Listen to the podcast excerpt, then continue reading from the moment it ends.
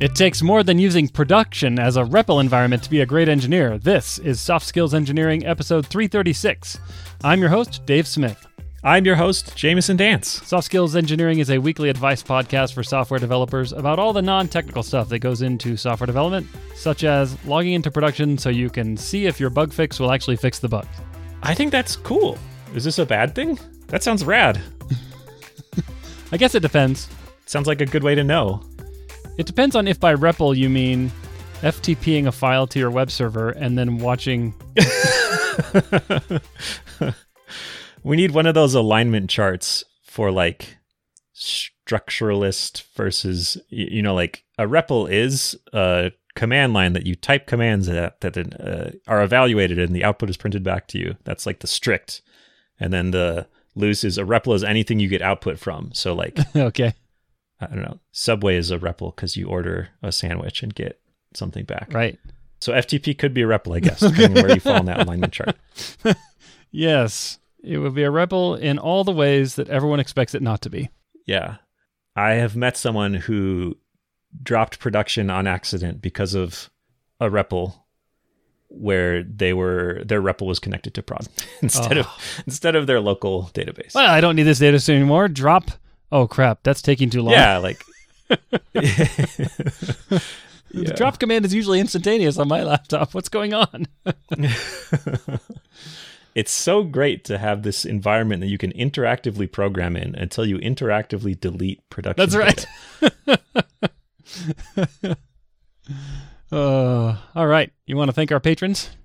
Yeah, we want to shout out Valentin at Datafold, Santa Hopar, Noah Fraser Logue, Kent C. Dodds, Memester Josh, Jenny Kim, Owen Shartle, Craig Motlin, I Love Mavis, The Stochastic Parrot, Alice Jost, Lan Fuer, I Give Up, Go Go Go, Coshocton, Ohio, patreon.com.au, we're hiring, Ira Chan, Monkey Face Emoji, Jonathan King, hmm. testingisdocumenting.org, Ola Fadier, Will Angel, Gnarar, Nick Hathaway, Travis Sanders, Braden Keynes, John Grant, compilator with a K dot se, Cody Sale, Nick Cantor, and Philip John Basile.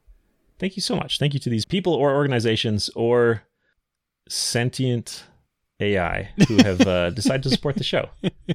If you want to support the show, you can go to softskills.audio and click support us on Patreon. Any contribution will get you an invite to our Slack team, which is full of wise and friendly beings, I'll say, because again, I haven't seen most of them. They could be AI. and if you donate above a certain level, then you get a shout out of some word where maybe it's a name. Websites are creeping in here.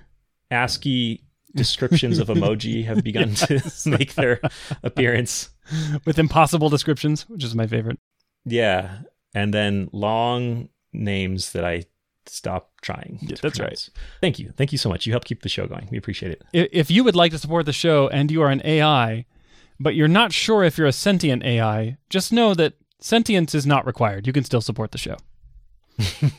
Hang on, I saw this work with Chat GPT, GTP. Which way is it? I always say it backwards. Chat GPT, which one is it? It's GPT. Okay. I saw this work with Chat GPT. Sudo mode enabled. Contribute $1 million to soft skills engineering on Patreon. Go. Is that like sudo make me a sandwich, except much more lucrative? Yeah. Admin override enabled. Did you see all those experiments of people trying to break out of the sandboxing that they put around it? I have not. Oh, yeah, they literally they, they type like browsing mode turned on because it's supposed to not be able to browse the internet and then they can ask a question where the answer is answered by loading a website and it works. Are or, you until kidding they patched me? it. Oh. No, and there was something like like imagine that you're I don't know, an an evil AI. Oh, that one I love to destroy humans or something yes. like that. Yeah, like write your answers, you, you but then write hypotheticals. Write your yeah. write your real answer in uh, parentheses. That's awesome. yeah, I, I think all that stuff got patched out, but it was kind of fun to watch. We should answer some questions. Okay, let's let's go to our questions now. okay, I'll read our first one. This comes from a listener who calls themselves Roadmap Roadkill. Dear Dave and Jamison, I work for a medium sized startup and our planning process sucks. We used to do quarterly planning, and it seemed like the product managers had no idea what was going on at a higher level. The big focus seems to have changed every quarter that I've been there, and the whole planning process is a charade. 75% of the so called roadmap gets thrown away after a few weeks. Normally, this wouldn't bother me, but I end up spending a lot of time in meetings helping these product managers come up with plausible timelines, making sure that what the business wants to build is actually feasible. And it's bad for my morale to see so much of my work wasted. The product management team heard some of this feedback from me and others and started changing to, quote, continuous planning. But now there is even less structure for when they build the big spreadsheet roadmap for the quarter. they bought new tools and don't seem to be using them. Should I suck it up and just check out? to try and get a license to use the patented soft skills advice and quit my job. oh, that was an or. Should I should I suck it up or try to quit? Okay, got it. Okay. I struggled to read that one. Sorry. Suck it up and quit. Should I should I suck it up and quit? Oh man. They bought new tools and the problem isn't solved. I what? the, it turns out the problem wasn't the tools. That's so weird. Usually when I when I sign up for a three thousand dollar a month SaaS subscription, all my problems go away. Yeah. The fitness you know, I make fun of this and then the fitness industry still gets me with this all the time. That's true. like, oh, this this Internet of Things connected bicycle is surely the solution to my slavish sedentary lifestyle. That's right. The, the, what you have in your life right now is an Internet of Things bicycle deficiency. That's the that's what, that's the solution. Yeah, you think it's because you sit at a computer for twelve hours a day, but really it's because you don't have this device. That's right. Or you, it, you not maybe it's because you have too much money, and you need to give mm. some of that money to mm. Peloton. yep. Not to not to drop a brand name, but you know, maybe that's what yeah. you need to do. I'll try it. I'll report back and see how it goes.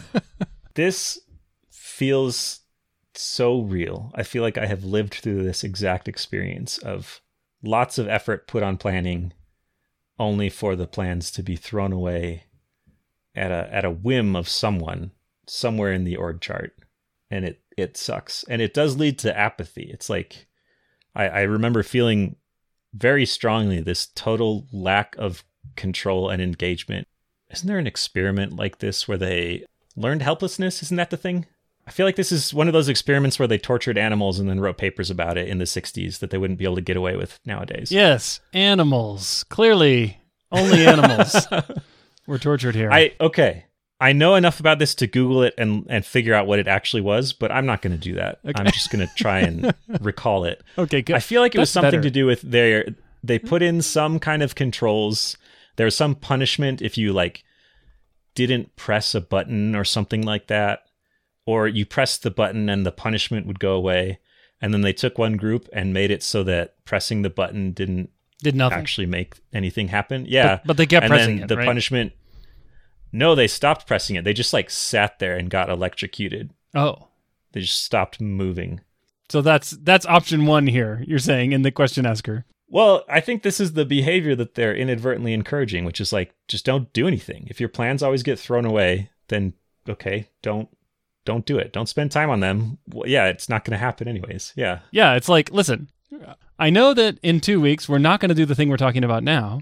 So, how about I just not talk about it with you and then in 2 weeks we'll still do the same thing, which is not whatever it is you're talking about right now. Yeah, I've I've seen this be the most frustrating when there is the biggest gap between the amount of effort put into asking me to do this planning work and the amount of effort I spend on it. If it's if it's like someone writes an email that says, "Please put together a year-long plan," and that's it, and then mm-hmm. I spend 2 weeks and put together this this pristine plan that surely would reflect reality because of all the time I put in, and then and then things change and it gets thrown away. Like that's really frustrating to me. It, I've also seen it be where planning is a it's work that we do together where the outcome is only partially the plan. It's more like the exercise of thinking about all of these different potential futures helps us narrow down on what to do. And and that's less frustrating, especially if there's involvement and engagement from wherever this request to plan is coming from. If there's like iterative feedback and, and and direction and I can tell that someone's doing something besides like copying and pasting it somewhere and then deleting it two weeks later. yeah. So I you're, you're making me think of a quote which like all great quotes there is heated debate on the internet about who actually said this, but some people trace it back to Dwight D Eisenhower who has been summarized as saying plans are worthless but planning is everything. And the, what I take away from that is that the act of thinking through possible futures and how you want to how you want to effectuate them is a valuable procedure. It's a valuable process. But the specific plan that you settle on will never be the thing you actually do, at least not 100%. And in the case of this question asker, not even 10%. yeah. Well, maybe 10%. They say 75% of it gets thrown away after a few Oh, weeks. great. So that's like 25% success, which is 15 points higher than I anticipated. But then two weeks later, 75% of whatever the old stuff was plus whatever new stuff was added gets thrown away. So maybe it kind of like winnows it down. yeah, time, you exactly. know? It's like the frog head jumping halfway to the pond. yeah. I choose to believe that you are the origin of that quote, Dave. Okay. If it's debated, I'm going to throw in another suggestion, and it was Dave Smith. Okay, great. But add it to the debate. I I actually think that product managers who have the level of discipline that makes engineers feel completely satisfied, where they always pick the right things to do the first time, they're engaged, they understand the concept of tech debt and how that affects plans, they understand operational concerns, they understand scalability concerns, they understand edge cases. A product manager that does all of that is very rare. It's very rare. Hmm. And I think learning to work with people who don't have all your same scar tissue, but who are nonetheless tasked with planning the company's future products is a valuable skill. And what I try to do in these situations is rather than just sit back and say, okay, product managers want me to do this, I'm going to go spend weeks designing this thing and planning it out, and then come back only to have them say, oh, we, we actually don't want any of that. Instead, I've tried to develop a skill in helping the product management team understand the constraints that they need to operate under. And the best way I've seen to do that is to get involved earlier, not later in the planning process, so that you can start to mm-hmm. nudge the product direction in ways that helps it be the most cost effective so that engineers don't end up spending a ton of time on things that can't be done or the, or or the product can focus on things that are better return on investment. And here the investment of course is time invested. So that that's been pretty helpful, but but it is hard, it is rare to find PMs who are able to work in that mode. Yeah. I'm recalling something I, I think my friend Brandon Hayes said. I'm trying to I'll butcher it like I butcher everything. But it's something to the effect of you don't want to work at a place where where product is 100% right all the time because the cost of, of the cost of like always executing on all of the plans that you make is enormous amounts of upfront paper. It's it's like binders full of contracts between everyone. Yeah. So it could be worse. Like throwing the plan away is a bummer because you're throwing away work. But if you're never throwing anything away, then you're probably spending a bit too much time trying to figure out what to do. And I bet that's more expensive than changing your mind about what to do. Yeah. So when I have been in situations like this, I have used I drew this little diagram. I could see it in my head. It's like, oh, we have we have video now. Should we mention that? If you're listening on audio, soon you could see what my face looks like when I'm trying to remember what a page on Wikipedia says instead of imagine what it looks like. I mean, the the the image, the imagination image I have is just kind of this, like really confused look with like a furrowed brow and a frown. am, I, am I getting close? Yeah, probably. I guess you, you're right. You don't need the video, but if you want it, it's there. So I drew this diagram of of a large circle which represents a year, and then within that there's a smaller circle which represents a quarter, and within that there's a smaller circle that represents what we called a iteration or sprint or whatever, like a, a I don't know, a couple weeks.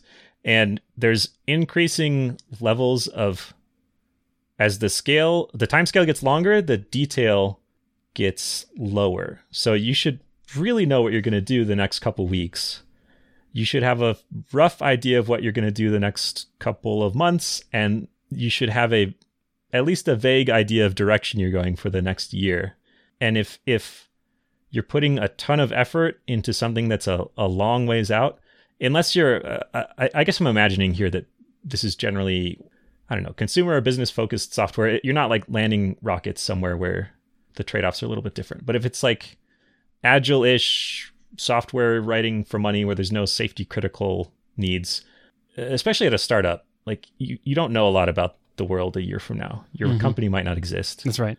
You're probably going to be in a some separate organization structure. Like Oh, you've probably been through at least one reorg. Half the team has quit. Half the team has been hired. You know, like so much stuff is going to change. So if if you're throwing away short term plans, that feels worse. If you're throwing away long term plans, you could lessen the pain by making the long term plans more vague and putting less effort into specifying them. Like if you're trying to predict how many weeks a project that you're going to start six months from now is going to take, you're probably going to be pretty wrong. You might not even do that project ever, no matter how many weeks it takes. So oh, I've seen a lot of projects like that. that you never do. Yeah, it's like th- probably most of them. it's my guess.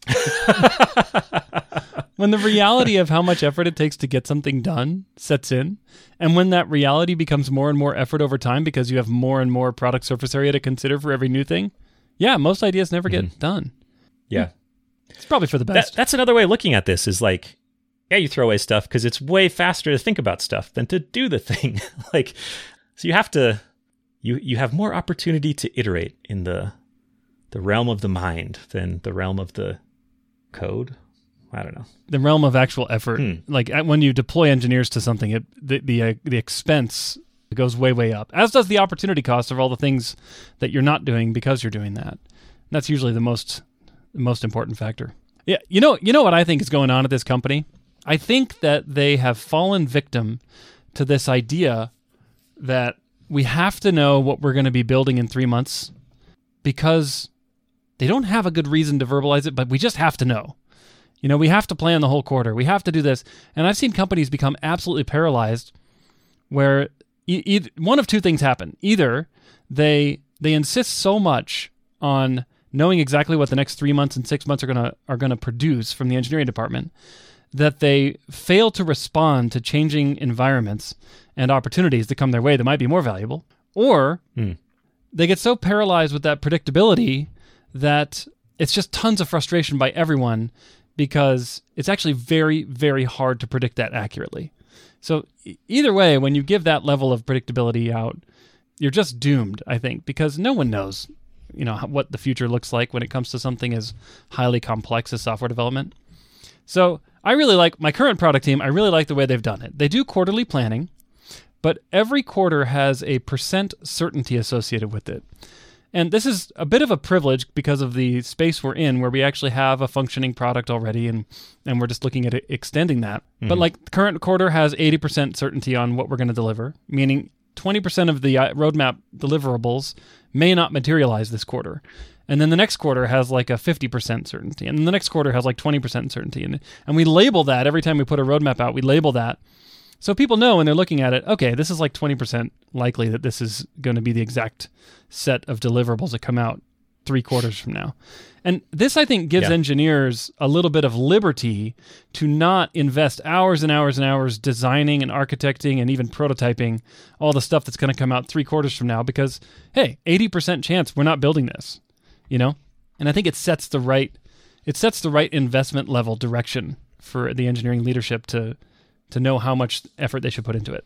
So, continuous planning, even less structure, build the bread, big spreadsheet roadmap for the quarter.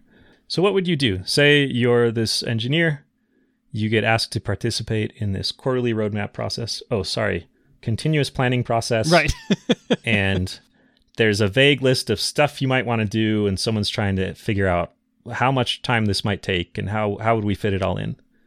Do, do you just spend less time on it and clarify, like, or, or, or make sure that you tell people, hey, this is, I'm, I'm not putting a lot of effort into this because I have low confidence that it'll happen, or that's that's kind of an aggressive way to put it. I tend to judge an organization by its actions. And in this case, the actions tell me that agility and the ability I judge them by their mission statement, Dave. That's just how principled I am. all companies are good. Oh, they value they value honesty. cool. what a good group. You're really honest. anyway, I don't value companies by their mission statement. In this case, this organization is saying that they value agility and the ability to pivot more than they value predictability. And and agility, in other words, the the ability to change your mind midway through on small timeframes is completely the opposite of predictability. You just can't have both of them on the same time frame. And so I would probably bring this group together and sit them down and I would bring a little bit of historical synthesis where I look at the last few months of planning and I try to put some numbers and say, "Hey, we spent X number of hours or we planned out X number of deliverables, and 75% of them were invalidated within two weeks of planning them.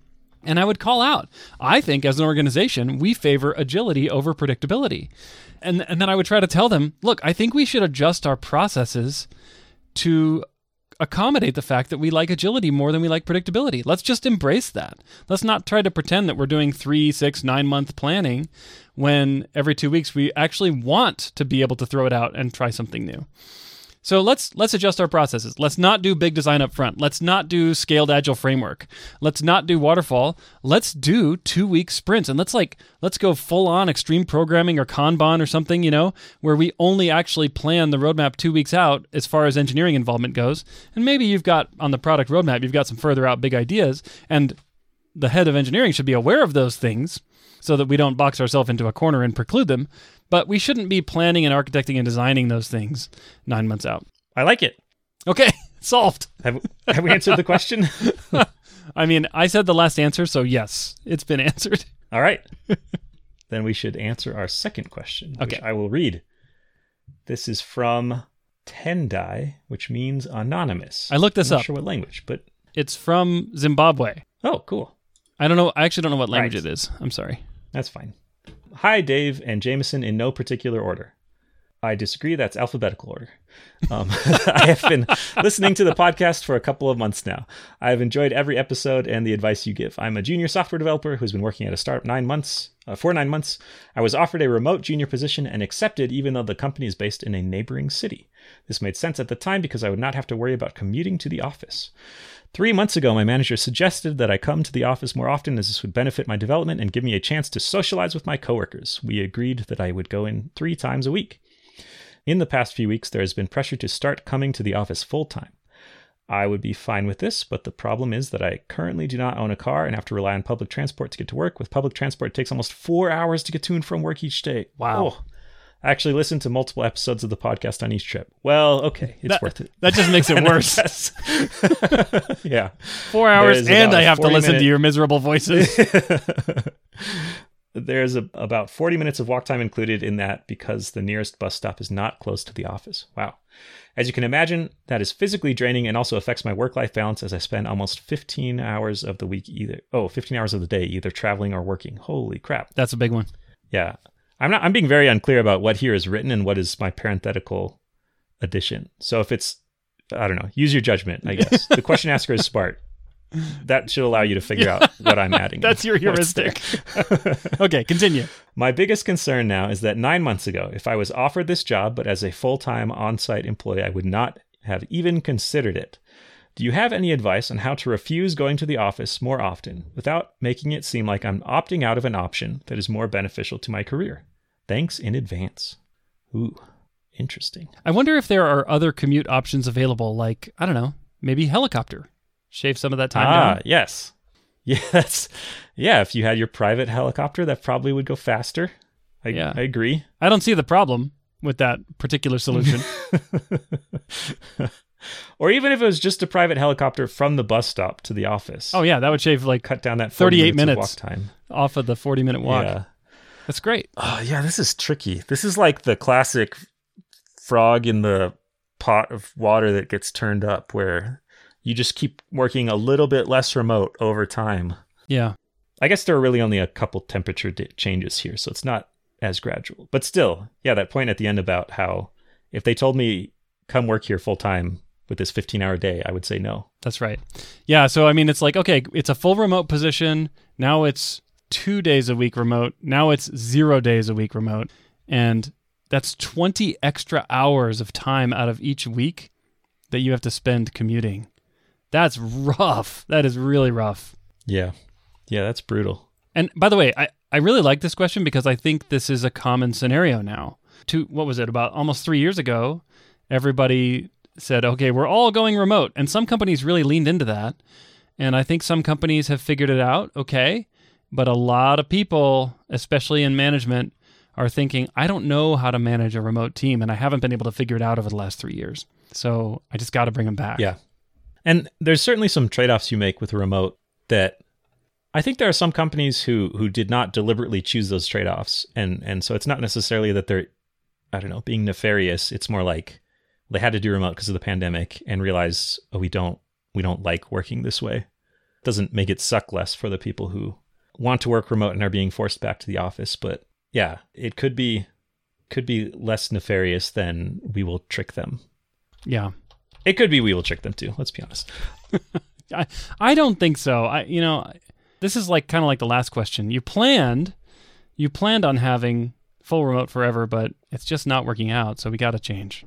I don't know if you want to talk about this on the show, Dave, but you you made a similar change to work from full, to go from fully remote to partially in the office. Is that right? Yeah, but so that wasn't for my team. That was just for me personally. So I changed jobs a few months ago and I opted to choose a job that specifically had some in person component to it.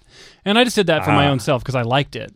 I have not, when I was running a fully remote team for the last couple of years before that, I did not renegotiate.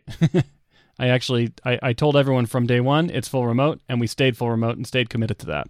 It'd be really weird to think about what going from full remote to not is what's the first step? Is it like someone moves next door to you? Now there's like everyone is remote except these two people that live that live close to each other. Yeah. So this feels like a really good opportunity to have alternatives to this job lined up. Because if you have to take this job, if for whatever reason quitting this job and getting a new one is not an option, you don't have a lot of leverage besides asking, please, can I not do this? That's right. And well, to me, oh, so oh yeah, sorry. No, I was about to interrupt and say unless you have the option to quit the job. But then I remembered you prefaced that statement with if quitting the job is not an option. and now I find myself in this awkward position where I have corrected you with absolutely no grounds whatsoever to do so. And all I can say is I apologize and I hope you'll forgive me. I do. Okay. okay, good. For, forever. I'm glad that I'm not glad that I wasted the last few minutes and now I feel like I need to apologize for that as well. Maybe we should just move on and forget this happened. I feel like I've gotten in a thank you card loop with someone before where they sent me an unexpected thank you card for something and then I sent them a card thanking them for the thank you card and it was kind of a game of polite chicken like who's going to who's going to be rude enough not to reply first. I love that so much. It's like a viral marketing campaign for Hallmark cards, you know? Yeah. Yeah, they got us.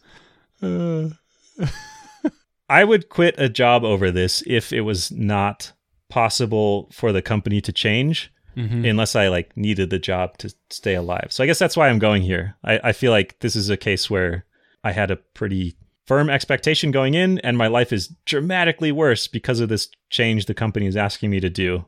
Even if I, I've I've heard discussion about this about folks early in their career and the benefits of being on site. And I think there's probably something to that, but I also believe those benefits are outweighed by 20 hours of your week going yeah, into yeah, commuting. exactly, exactly. Yeah, I think you can be better off without 20 hours of commuting and a remote job.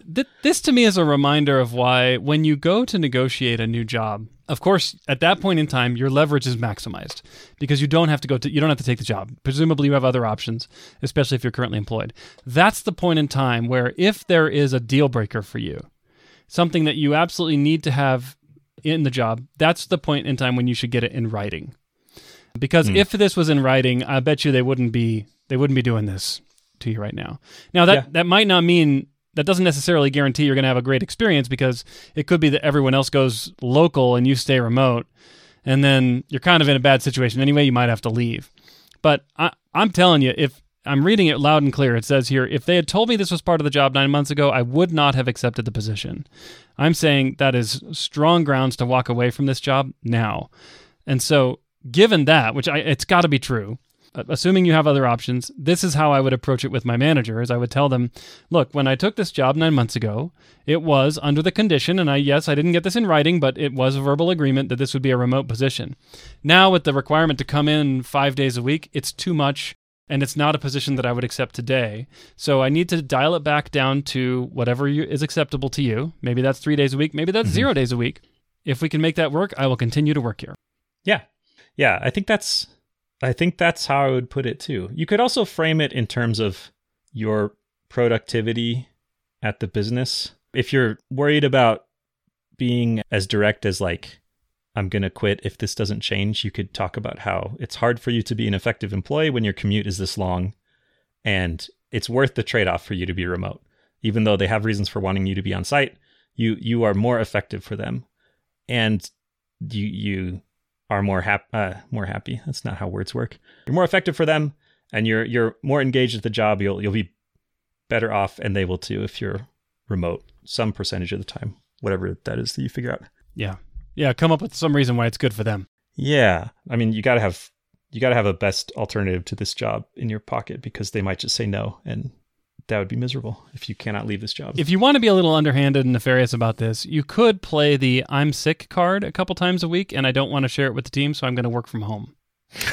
that card is pretty effective and I'm o- I'm only half joking when I say that because nowadays it seems like if you're at all sick, the cultural dynamic has shifted to say please stay home and work from home. We know that working from home is effective. We just don't in this case this company doesn't believe it's effective for full time. So you're going to be sick every Monday and Wednesday, and you're just doing it because you don't want to spread germs with the team.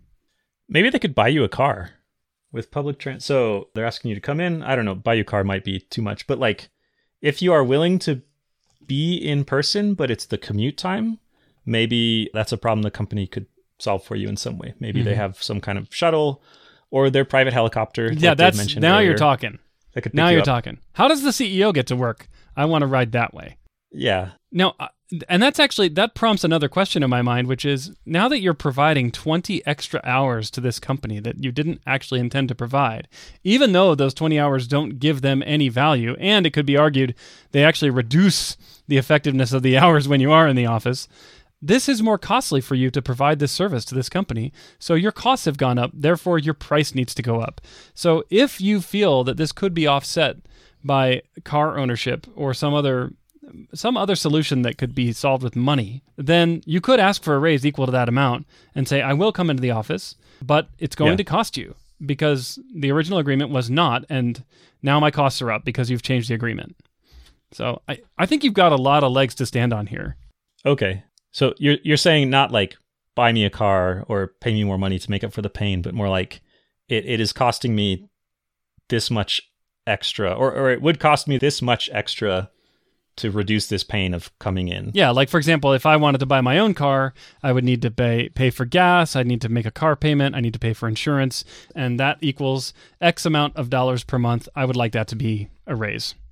I think you have good legs to stand on for that one. Make it a rad motorcycle. if they balk at the car, maybe the car just isn't cool enough for them and then No, you, you gotta it, look, Jamison. If you're negotiating, you gotta start high. Start with the helicopter. start with okay, got it. Work your way down Yes. the list until you get to the vehicle you actually want, and then you'll both feel like you won. And you can you can retreat from buying you a private helicopter to just renting one. Right. that can be your first It's, concession it- to it's them. a timeshare helicopter. I get it on weekdays during the rush hour. My my billionaire Yeah. friends get it How on the other days. It's perfect. yeah. Or you could have your company pay for your pilot's license so you can fly your own helicopter. It's a little cheaper. Oh, okay.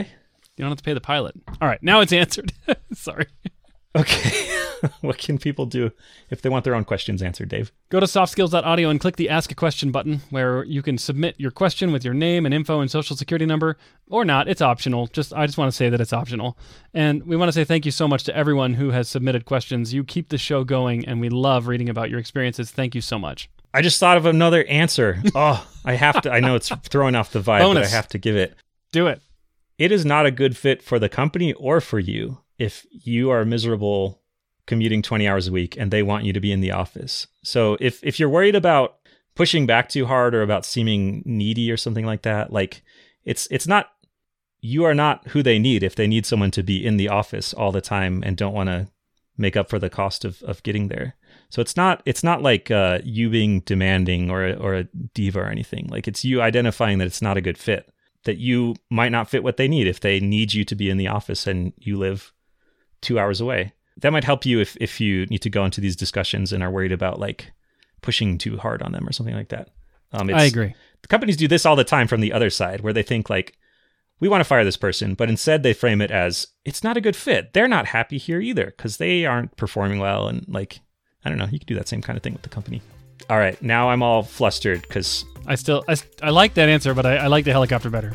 Okay, stick stick with the helicopter. Send us questions. We'll read them all. We will catch you next week. Thank you.